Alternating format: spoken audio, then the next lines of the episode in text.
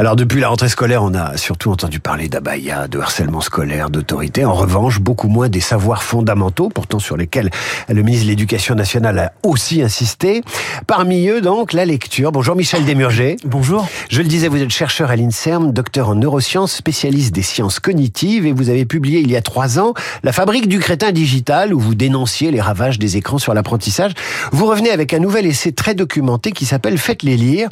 Je voudrais vous faire réagir à la colle que je viens de poser à Guillaume Tabard. Il y a un lien entre boss des maths et boss de la lecture, ou entre capacité à comprendre une question posée a priori simple, qui n'est même plus une question de mathématiques, et puis la question de la lecture. Oui, on s'aperçoit qu'il y a une corrélation forte entre les compétences en lecture et les compétences en mathématiques, et que les gens qui s'en sortent bien en mathématiques sont en général aussi des gens qui s'en sortent bien en lecture et en français. C'est pas surprenant parce que on nous a souvent parlé, vous savez, du fameux apprendre à apprendre, et en fait il y a très peu de compétences qui sont réellement transférables. Et s'il y a une compétence extrêmement transférable qui vraiment va nous servir à acquérir d'autres savoirs, c'est bien la lecture. Voilà, la lecture c'est la clé, c'est le socle de quasiment tous nos apprentissages dans tous les domaines, notamment en mathématiques. C'est-à-dire qu'il a été montré que le gamin qui est bon en mathématiques est capable de résoudre le problème. S'il n'a pas la compétence suffisante en lecture pour comprendre effectivement la nature, l'architecture du problème, ben il ne va pas s'en sortir. Ça me rappelle un prof de maths que j'avais en 6e. Il nous disait « Nous avons donc un tonneau plein d'eau que l'on a rempli d'eau ». Bon, ça n'a rien à voir. Et pourtant, ça a tout à voir. J'ai lu votre livre hier. Ça m'a catastrophé. Vous dites en clair que malgré ce que disent les éditeurs de littérature jeunesse, les optimistes pavloviens, si j'ose dire, nos enfants savent plus lire, ou de moins en moins.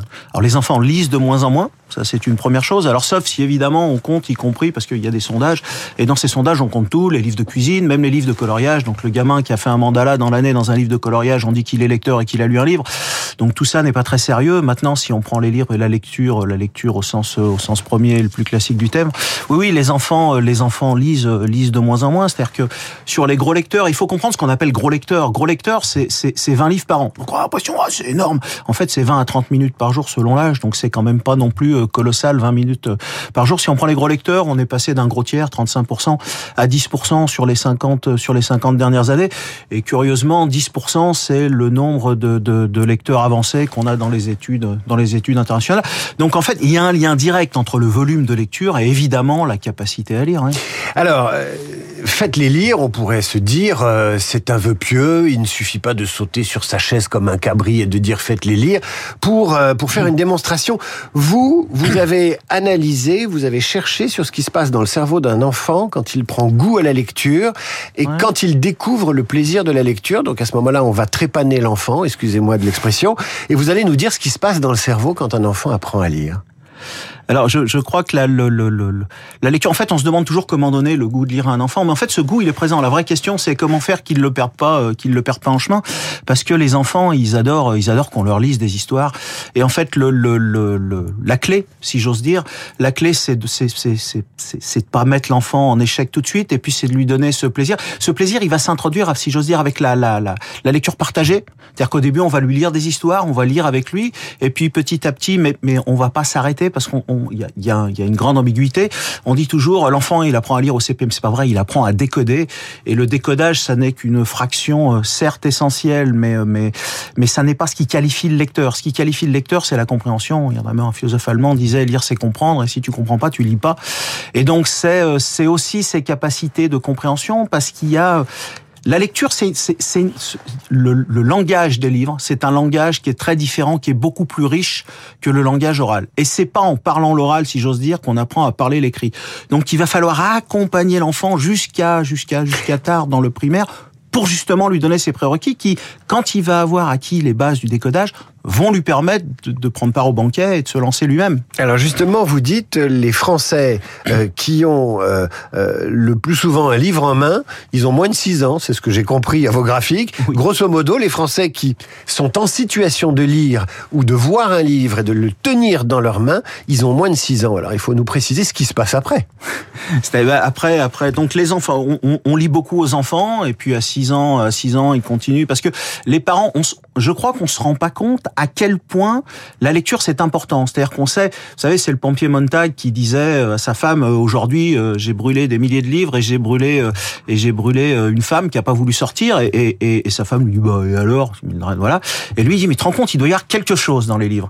Et on sait tous qu'il y a quelque chose. Les lecteurs, on se rend tous compte que ça nous a apporté quelque chose, mais quand on plonge dans la littérature, on s'aperçoit de l'ampleur de ce quelque chose. C'est-à-dire qu'il n'y a pas une autre activité qui est aussi importante pour construire l'enfant dans toutes ses dimensions, dans toute son humanité. C'est vraiment une machine à construire de l'intelligence, mais pas seulement au sens intellectuel, mais aussi au sens émotionnel, au sens social. Il y a plein d'études qui montrent que les bienfaits de la lecture, c'est long comme un jour sans pain. Il faudrait toute l'émission pour les passer. Ça va du QI, ça nous rend littéralement plus intelligents, au langage, à l'imagination, à la créativité, aux capacités de réaction, évidemment, y compris les capacités d'expression orale. Ça nous aide à structurer la pensée.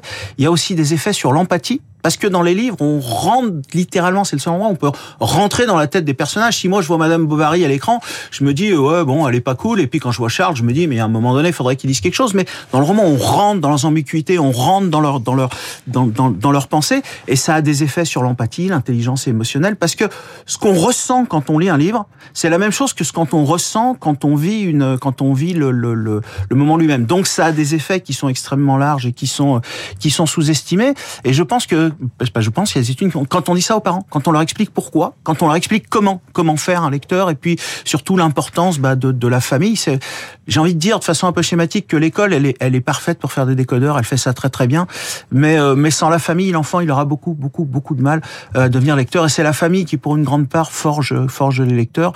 Et encore une fois, il faut vraiment les parents se demandent toujours qu'est-ce que je fais pour changer la vie de mon enfant pour le mieux, qu'est-ce que je fais pour l'aider dans sa réussite scolaire, dans sa trajectoire de vie, dans sa trajectoire professionnelle. Et à part lui laisser un héritage colossal, il n'y a pas mieux que la lecture. Alors les Chinois ont trouvé une solution, ils encadrent par exemple l'utilisation des écrans de façon autoritaire dans un pays de contrôle social. Vous dites il faudrait presque faire pareil mais de façon douce, et c'est aux parents de s'en charger, c'est-à-dire éloigner les écrans. Une fois qu'on a éloigné les écrans, un môme qui devient un ado vers 12, 13, 14 ans, comment on va faire qu'il conserve un livre en main? Alors il y a une corrélation où l'une des principales victimes de cette orgie, si j'ose dire, de temps d'écran, c'est la lecture, avec les interactions intrafamiliales, le sommeil, mais la lecture est l'une des grandes victimes. La Chine, c'est un peu plus compliqué que ça, parce que ils ont, je sais pas si c'est un contrôle social, en tout cas, ils ont regardé la littérature, ils ont pas changé les contenus, c'est-à-dire qu'ils contrôlent, mais ils ont pas, avec ces mesures-là, changé ce que les enfants étaient en droit. Ils jouent toujours aux mêmes jeux vidéo, ils regardent toujours les mêmes choses, sauf qu'ils ont drastiquement abaissé le temps, ils ont pas la nuit, pas plus d'un certain nombre d'heures par semaine. Voilà. Et ce qui est intéressant avec les Chinois, c'est pas juste une question de régime, parce que ils sont très très au-dessus de toutes les nations européennes, évidemment. Dans le classement PISA, les petits Chinois sont de bien meilleurs lecteurs que les petits Européens. Ah, ils sont en première division et nous on est en deuxième, voire en troisième. Comment vous l'expliquez? C'est une façon d'enseigner plus ferme? Non, alors c'est pas seulement l'enseignement, ça tient beaucoup à la famille en fait. C'est-à-dire qu'on s'aperçoit que des émigrés chinois qui sont arrivés aux États-Unis, en Australie ou en France par exemple, leurs enfants conservent une supériorité scolaire massive au même titre que ceux qui sont restés au pays, si j'ose dire, parce qu'il y a aussi des facteurs culturels. Nous, on est plus, c'est-à-dire que ce qui est intéressant, c'est que les enfants nés dans un pays de parents chinois en première génération conservent cet avantage-là pour des phénomènes culturels liés à l'effort, au travail.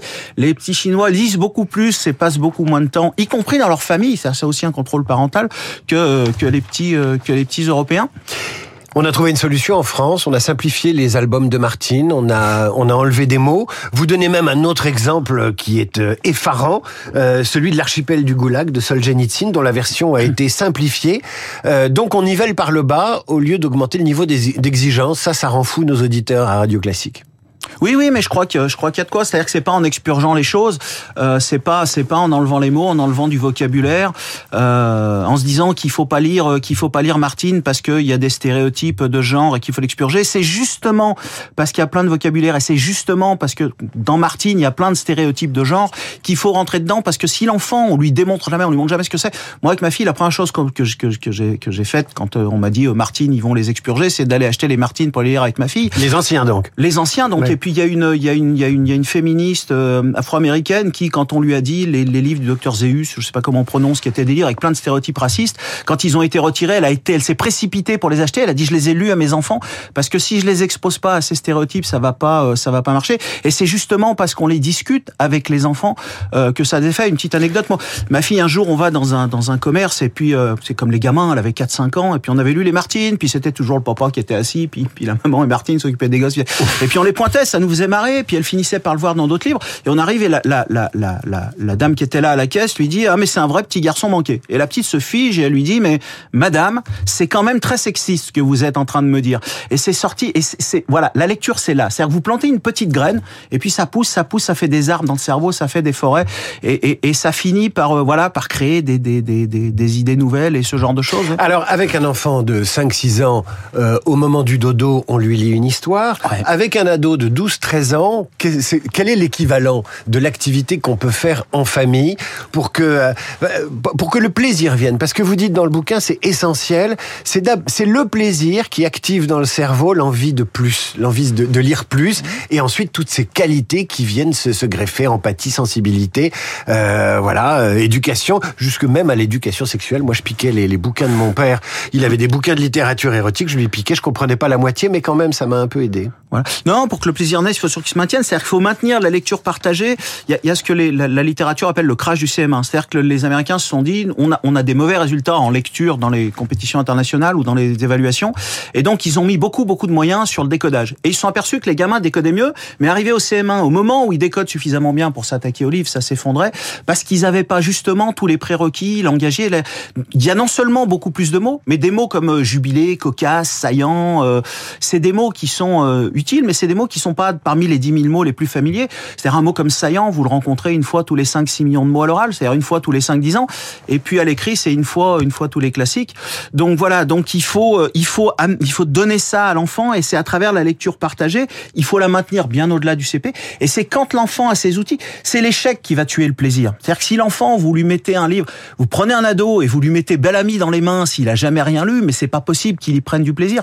Donc il faut l'accompagner, et y compris quand il est en collège, on peut continuer à lire des trucs avec lui, parce que un peu plus compliqué. Le plaisir, en fait, il faut le maintenir à travers la prévention de l'échec, c'est-à-dire il faut le lire avec lui et lui donner les outils qui vont lui permettre d'y arriver. Michel Desmurget, une dernière question. Quand vous osez dire quelque part que les mômes ne lisent plus, que le niveau baisse, vous êtes immédiatement taxé de vieux réac. On vous dit qu'aujourd'hui les enfants parlent bien anglais, qu'ils voyagent, qu'ils savent plus de choses qu'autrefois.